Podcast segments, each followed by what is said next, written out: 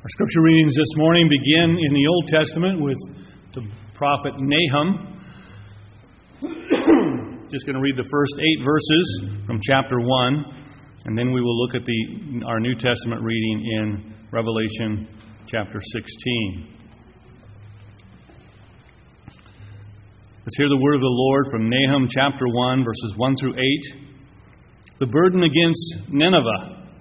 The book of the vision of Nahum the Elkoshite, God is jealous, and the Lord avenges.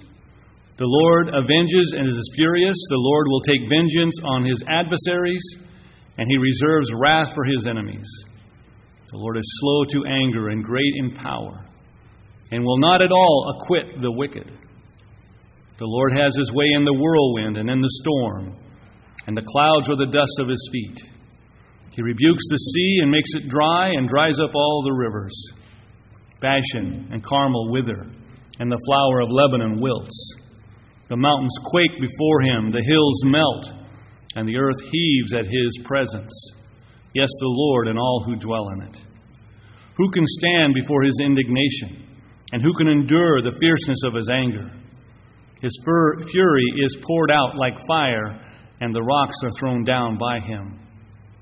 The Lord is good, a stronghold in the day of trouble, and He knows those who trust in Him. But with an overflowing flood, He will make an utter end of its place, and darkness will pursue His enemies. You'll notice quite a few similarities to what we've been covering in uh, the revelation of our Lord Jesus Christ. And now from Revelation 16, our New Testament scripture reading, the Apostle John says, Then I heard a loud voice from the temple saying to the seven angels, Go and pour out the bowls of the wrath of God on the earth. So the first went and poured out his bowl upon the earth, and a foul and loathsome sore came upon the men who had the mark of the beast and those who worshipped his image.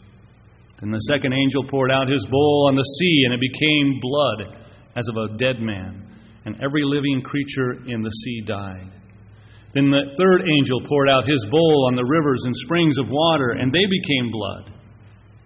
And I heard the angel of the water saying, You are righteous, O Lord, the one who is, and who was, and who is to be, because you have judged these things. For they have shed the blood of saints and prophets, and you've given them blood to drink, for it is their just due. And I heard another from the altar saying, Even so, Lord God Almighty, true and righteous are your judgments. Our text begins this morning at verse 8. Then the fourth angel poured out his bowl on the sun, and power was given to him to scorch men with fire. And men were scorched with great heat, and they blasphemed the name of God, who has the power over these plagues, and they did not repent and give him glory. Then the fifth angel poured out his bowl on the throne of the beast, and the, his kingdom became full of darkness, and they gnawed their tongues because of the pain. They blasphemed the God of heaven because of their pains and their sores, and did not repent of their deeds. Then the sixth angel poured out his bowl on the great river Euphrates, and its water was dried up, so that the way of the kings from the east might be prepared. And I saw three unclean spirits like frogs coming out of the mouth of the dragon, out of the mouth of the beast, and out of the mouth of the false prophet.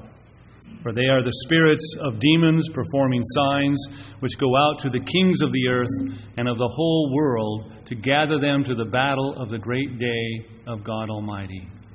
Behold, I am coming as a thief.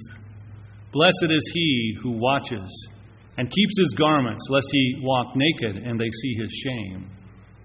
And they gathered them together to a place called in Hebrew Armageddon. Then the seventh angel poured out his bowl into the air, and a loud voice came out of the temple from heaven, of heaven, from the throne, saying, It is done. And there were noises, and thunderings, and lightnings. And there was a great earthquake, such a mighty and great earthquake as had not occurred since men were on the earth. Now the city was divided into three parts, and the cities of the nations fell and great Babylon was remembered before God to give her the cup of the wine of the fierceness of his wrath. Then every island fled away, and the mountains were not found. And great hail from heaven fell upon men, each hailstone about the weight of a talent. Men blasphemed God because of the plague of hail, since the plague was exceedingly great. There ends the reading of God's holy word. Let's pray together.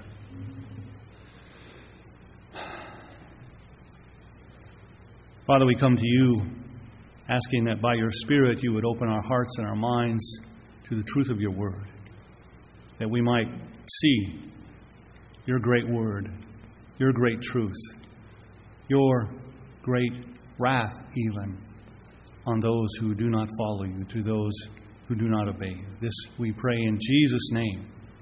Amen.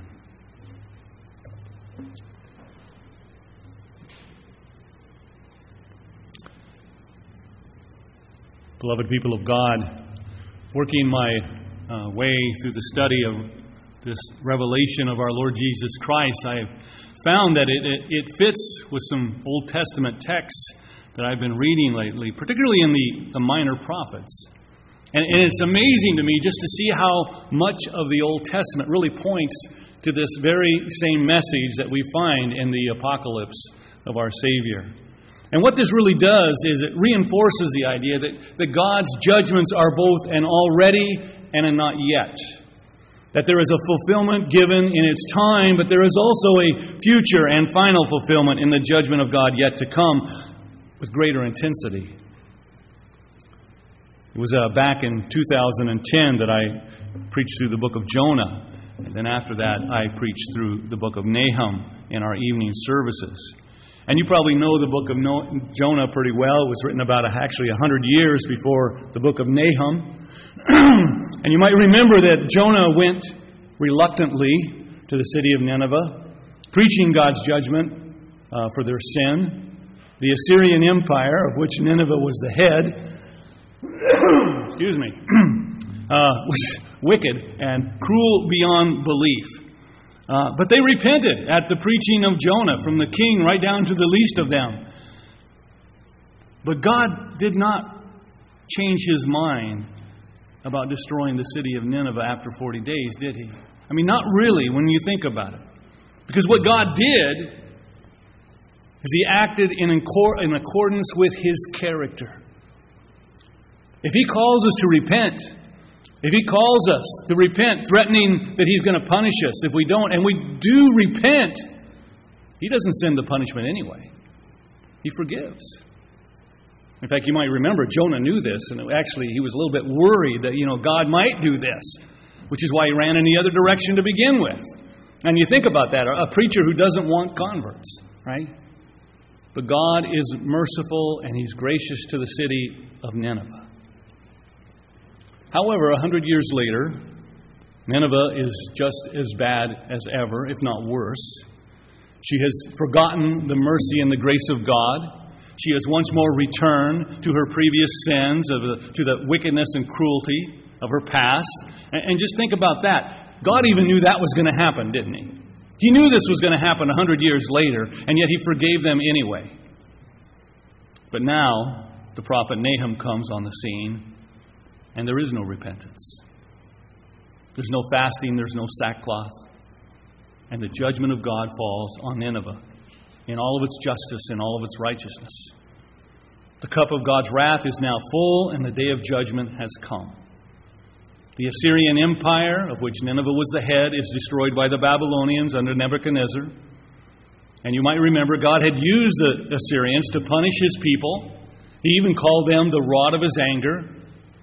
But in the book of Nahum, the wrath of God now comes upon this ungodly nation for their sin, for all of their wickedness. And God brings it upon them in great finality. And this is what our God is going to do at the end of the age. The judgment of God has come. We can say that. And it continues to come during the age in which we live. It has come all the way down through history. But the great and terrible day of the Lord will come with great finality, with great completeness. The nations will be punished for their hatred, for their persecution of God's people. That's God's promise to us. So let's move on here to chapter 16. to the final four bowls of God's wrath. Uh, we've already looked at the first three bowls. Uh, the seven angels uh, have been sent out to pour out the bowls of God's wrath on the earth. That's what we see in verse 1. Uh, the first bowl speaks of the suffering of the wicked.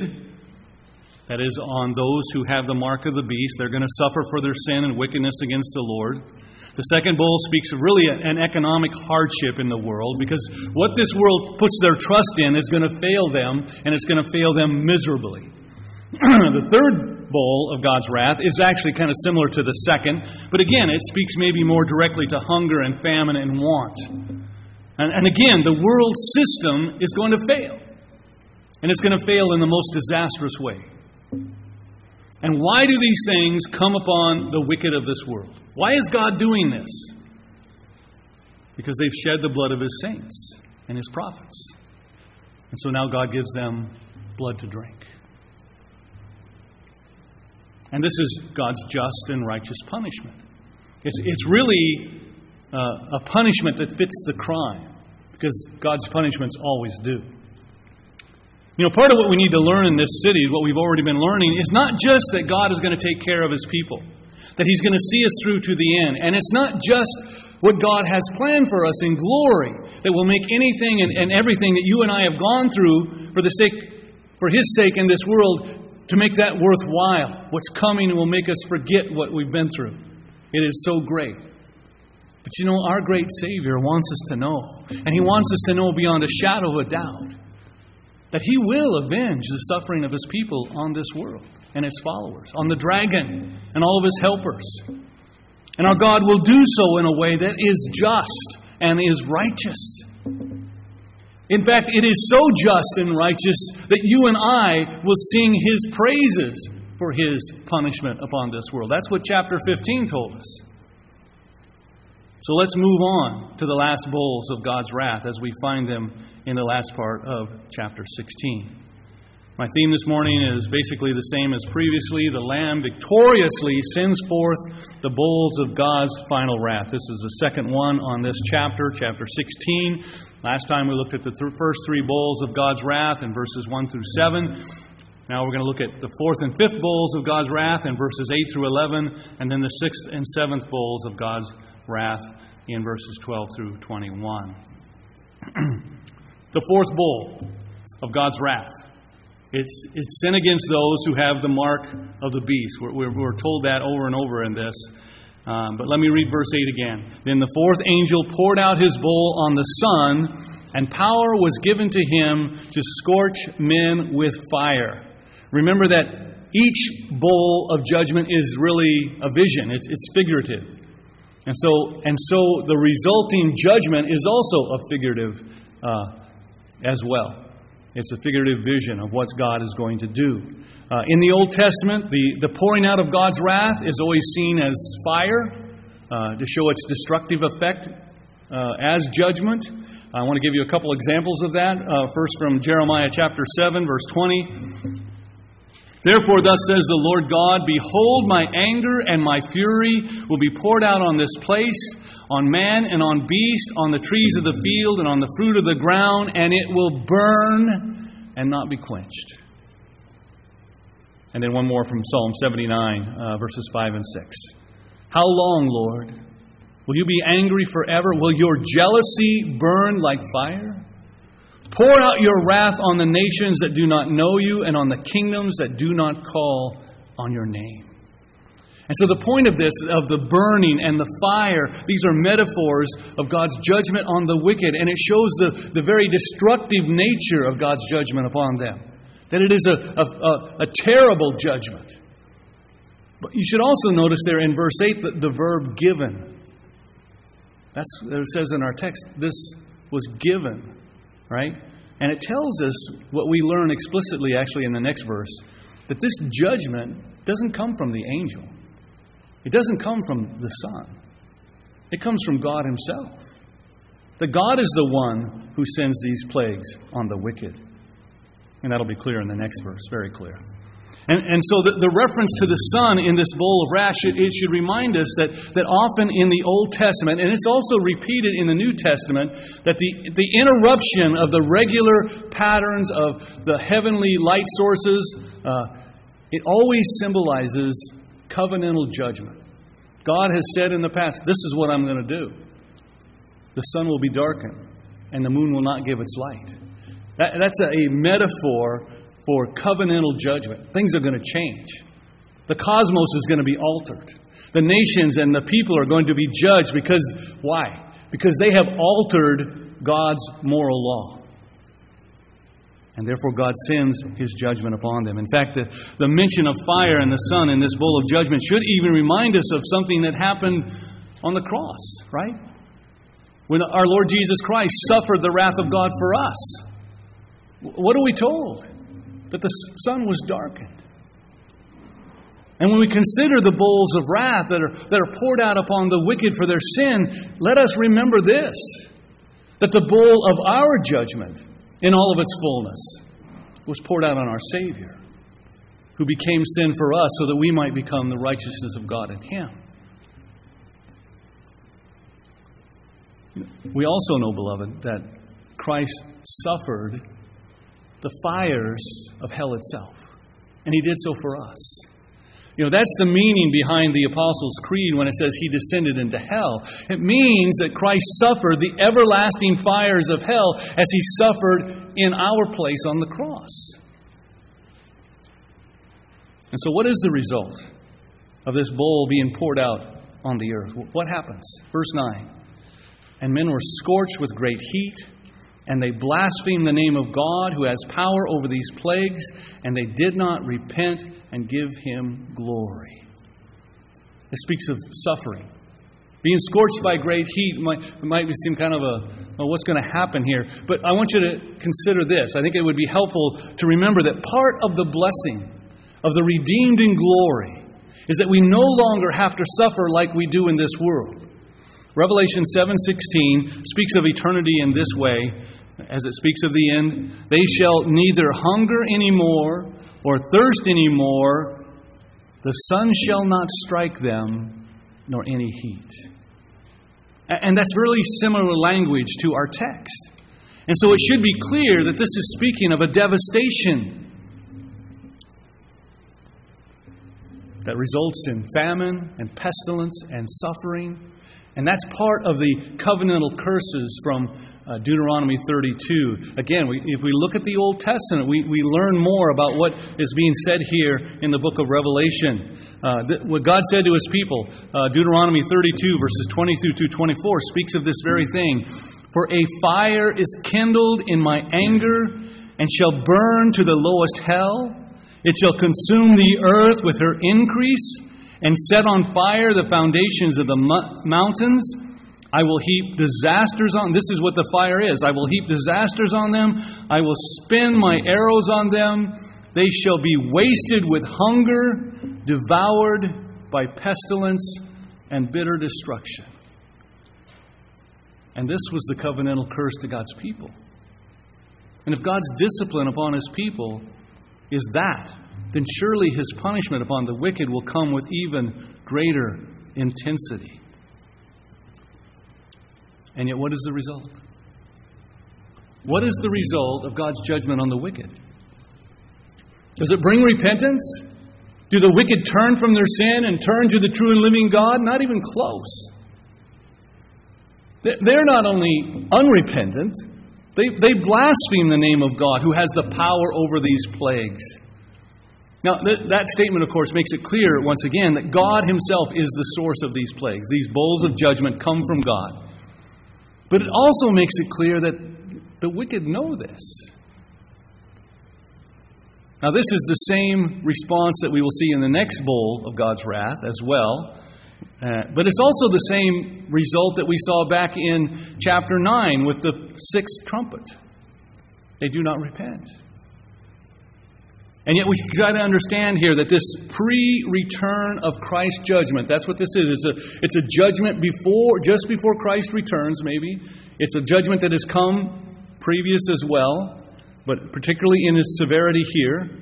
it anticipates, it points us toward the final judgment that is coming, as it is described for us in the destruction of Babylon in chapters 17 and 18 yet to come. But let's consider a little bit more about the blasphemy. What is blasphemy? Blasphemy is a defiant slandering and defaming of the name of God as the one true God.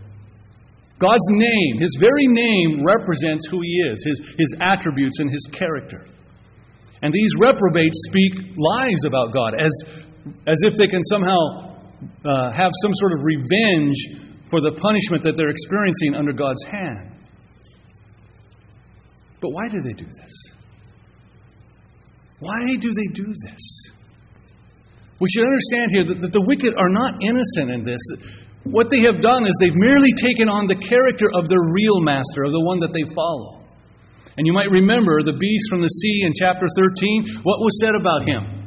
Verses 5 and 6 from uh, chapter 13. And he was given a mouth speaking great things and blasphemies, and he was given authority to continue for 42 months. Then he opened his mouth in blasphemy against God to blaspheme his name, his tabernacle, and those who dwell in heaven. And so the blasphemy of the people, of the wicked people, those who have the mark of the beast, it shows that they've become just like their master, just like the false and beastly God that they worship. In fact, this is uh, kind of interesting. The only other places that speak of blasphemy in the book of Revelation, it's always attributed to the beast who's blasphemous.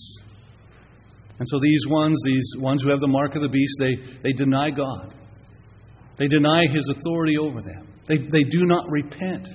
And what that means is they become immovable. They become hardened in their sin, in their refusal to acknowledge God's glorious character and the salvation that He offers to them in Christ. It's an attitude of the heart that refuses to repent, that refuses to believe that Jesus is the Christ. Christ. This heart attitude will never pass away until the Lord returns in his final judgment made reference to that recently in a sermon in Mark 13. This generation will never pass away it doesn't speak of the people or a certain amount of time, it speaks of a heart attitude of opposition against the truth as it is in Christ. It will never pass away until the Lord returns. But let's move on now here to the next bowl, the fifth bowl of God's wrath. Verses 10 and 11. Uh, then the fifth angel poured out his bowl on the throne of the beast and his kingdom became full of darkness, and they gnawed their tongues because of the pain. They blasphemed the God of heaven because of their pains and their sores, and did not repent of their deeds. So it's, it's very similar to the previous bowl, at least the response that we see here from mankind. Uh, the throne of the beast represents his rule over his, his supposed kingdom, his fake kingdom. And this darkness affects his ability to rule. Uh, it's not only gives you kind of a picture of hell when you think of that darkness and, and uh, you know, gnawing their tongues in pain, um, but it's, it's, it's also, it symbolizes that all of the ordained events that God is bringing to pass, they are designed to remind the ungodly of their persecution, of their idolatry, of their persecution of God's people, that it is all vain and empty, that they are going to get what they deserve. And, and really kind of take the darkness even further, that darkness represents, it's a, it's a picture of their separation from God. It's a reality that they are in darkness, they have no light at all. In fact, the darkness is, is a, a, a symbol of, of reprobate's judgment in, uh, in the New Testament. 2 Peter 2.17 these are wells without water, clouds carried by a tempest, for whom is reserved the blackness of darkness forever. And then you see how that very same phrase uh, in June, Jude 13. They are raging waves of the sea, foaming up their own shame, wandering stars from whom is reserved the blackness of darkness forever.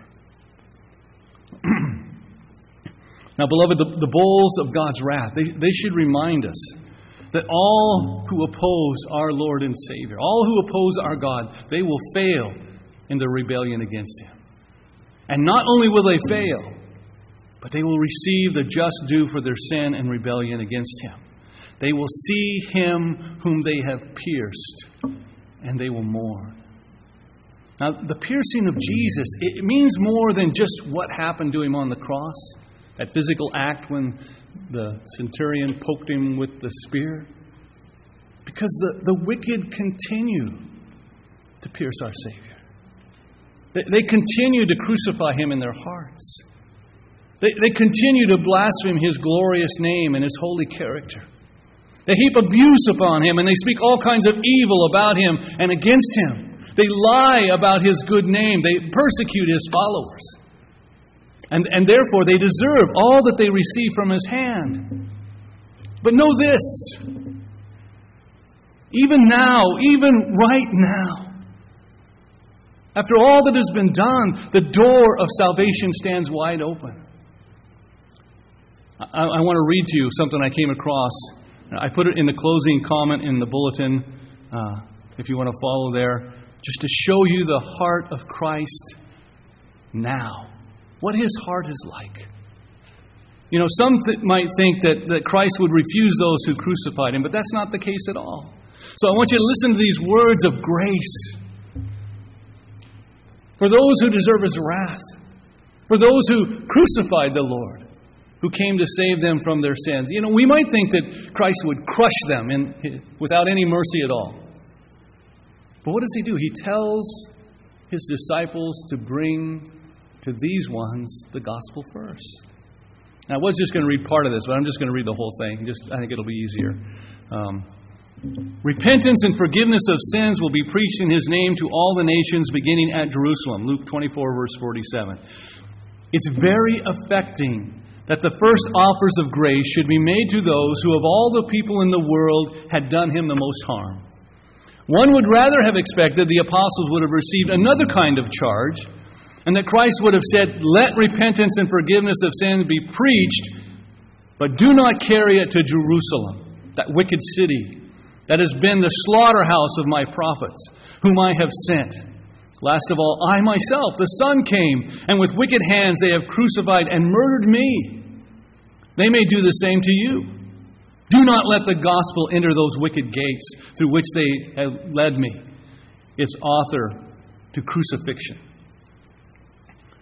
But Christ singles out, here's the key, exactly these murderous people of Jerusalem to make monuments of his mercy and commands the first offer of eternal life to be made to them as if the Lord had said, Lest the poor house of Israel should think themselves abandoned to eternal despair as cruel and vile as they've been, go. Make the first offer of grace to them. Let those who spilled my blood be welcome to its healing virtue. Tell them that there is repentance and forgiveness even for them. And this is what really touched me. Nay, if you meet that poor wretch who thrust his spear into my side, Tell them there is him there is another way, a better way of coming to my heart, even my heart's love. Tell them that if he will repent and look upon me whom he has pierced and will mourn, then I will cherish him in that very bosom which he has wounded. Tell him that he shall find the blood which he has shed to be an ample atonement for the sin of shedding it. And tell him from me that he will put me to more pain and displeasure by refusing this offer of my blood than when he first drew it forth. For I am not come to call the righteous, but sinners to repentance. Beloved, today is the day of salvation. And here in these words, we see the heart of Christ for sinners, even those who crucified him.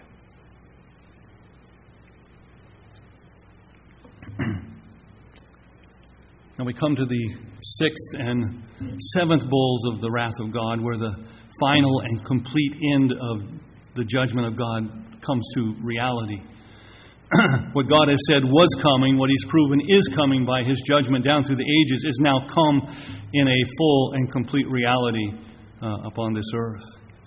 And this really makes up the, the largest portion of the bowls of God's wrath here, as you notice. So let me read just a few verses here again to begin with. The sixth angel, verses uh, 12 through 14, poured out his bowl on the great river Euphrates, and its water was dried up, so that the way of the kings from the east might be prepared. And I saw three unclean spirits like frogs coming out of the mouths of the dragon, out of the mouth of the beast, and out of the mouth of the false prophet. For they are spirits of demons performing signs, which go out to the kings of the earth and of the whole world to gather them to the battle of that great day of, of God Almighty. And they gather them together to the place called, in Hebrew, Armageddon. the sixth bowl produces, it results in Armageddon the last battle of the age. But you know, in order for us to really understand this battle, we, I want to just give you a, a quick review of this symbol in the Old Testament. It begins all the way back in Judges chapter 4 and 5. And you know, in the book of Judges, Israel goes through a lot of misery because of her sin. Uh, and she's in misery again in chapters 4 and 5. King Jabin the Canaanite, he's the oppressor. Uh, raiders, were told, come and destroy and they plunder the crops of the Israelites. It's so bad, we're told, the Israelites actually go into hiding. They're hiding in the caves. And they cannot drive these Canaanites out because King Jabin and his general uh, Sisera have 900 chariots of iron, and Israel doesn't even have a spear or a shield. They look like they're going to perish.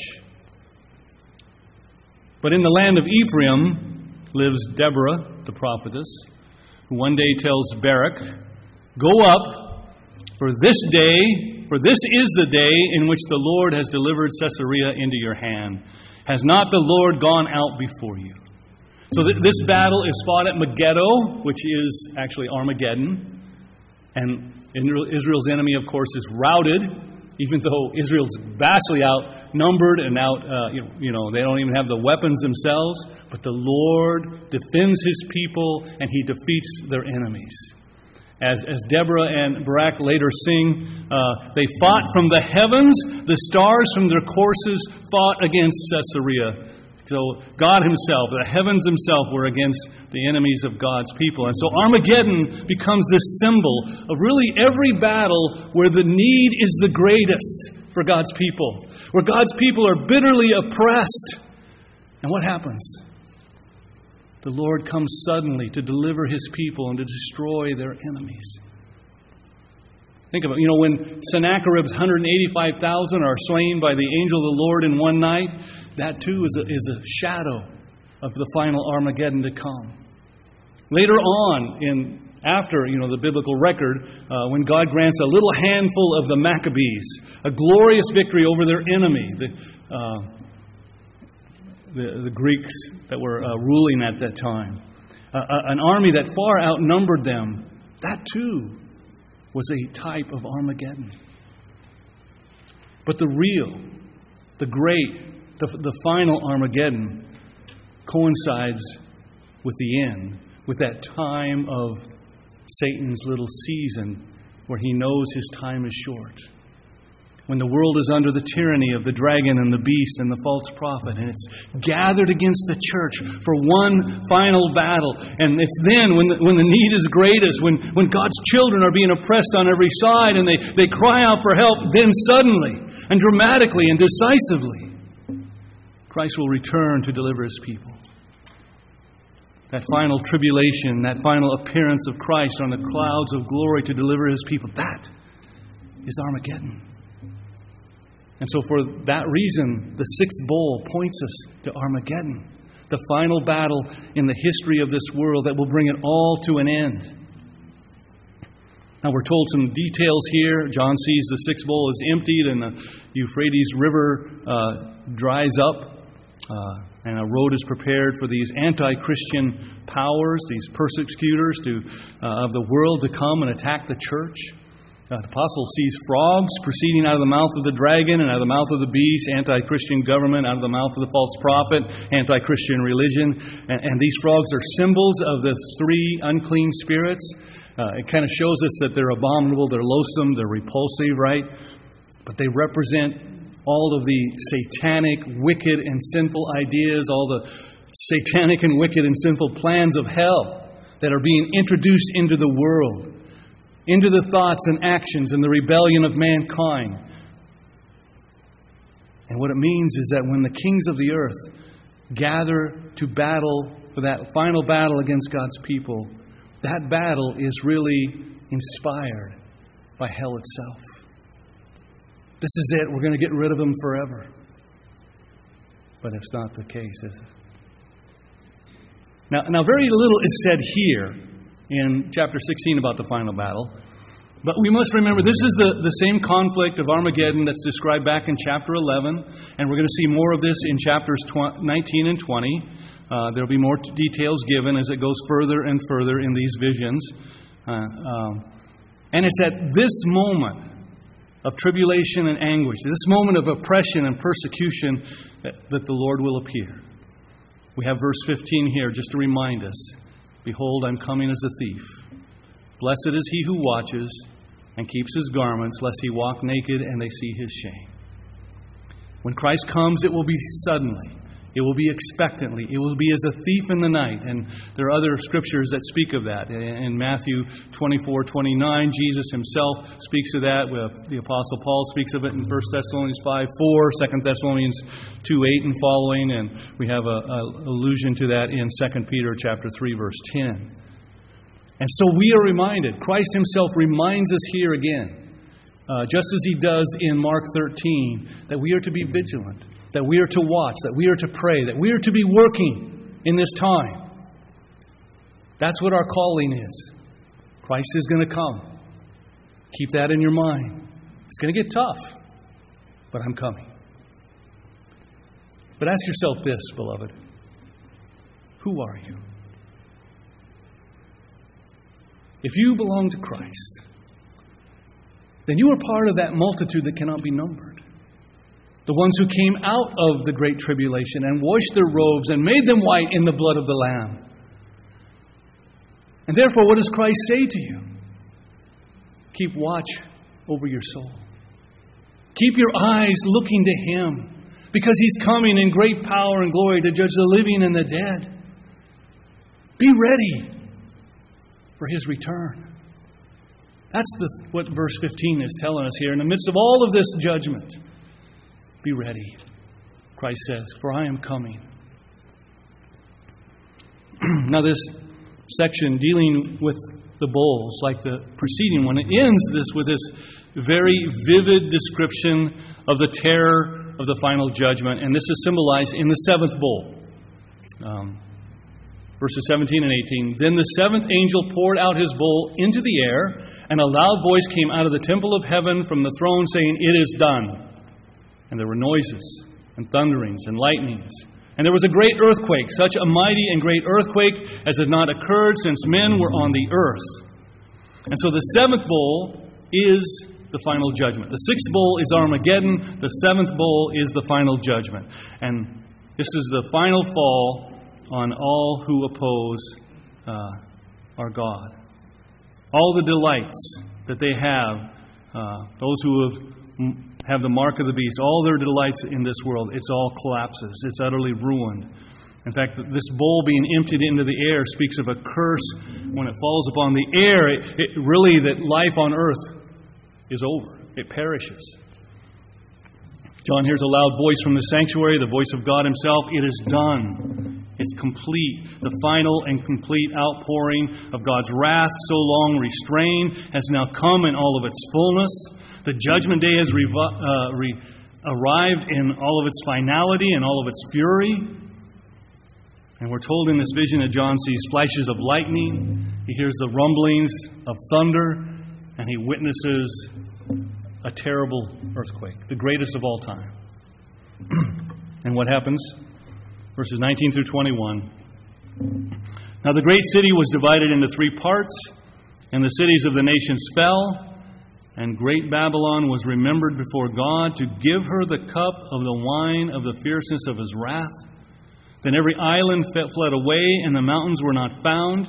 And great hail fell from heaven upon men, each hailstone about the weight of a talent. Men blasphemed God because of the plague of hail, since that plague was exceedingly great. The great city, Babylon. This world under the dragon is broken into three pieces. It falls apart literally, right? That's the picture here. And so, this entire anti Christian empire of the beast, of the dragon, this center of seduction, of anti Christian religion, it all falls apart and it's all destroyed. The end has come. The cities and the nations are ruined. In this day of great judgment, it will become evident that God has not forgotten the sins of Babylon. He remembers, that's what it says, right? His anger, so long restrained, now fully explodes, if you will, upon them.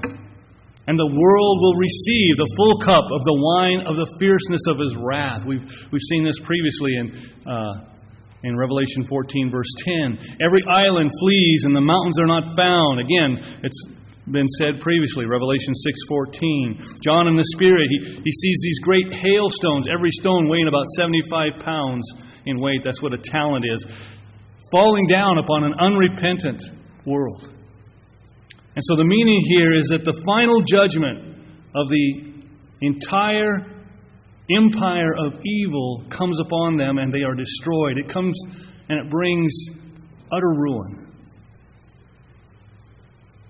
And of course, the fact that the great hailstones are falling from heaven symbolizes God's judgment, the final and complete outpouring of His wrath. But even then, even at the end, these hardened sinners continue to blaspheme God because of the coldness and wickedness of their hearts. Beloved, let us learn from this that the punishment that is coming on the world is both just and it is righteous. And let us learn from this that this world is going to fall apart. It is passing away. That everything that this world trusts in will ultimately fail. Our God will bring it all to nothing. Of that you can be sure. And He will prove the scripture that says it is a terrible thing, it is a fearful thing to fall into the hands of the living God. For all those who reject Him, for all those who reject His Son, who trouble and persecute and murder God's people. The day of judgment, the day of justice, it is coming. And it will be a day of suffering like nothing this world has ever known, because it is the great and terrible day of the Lord.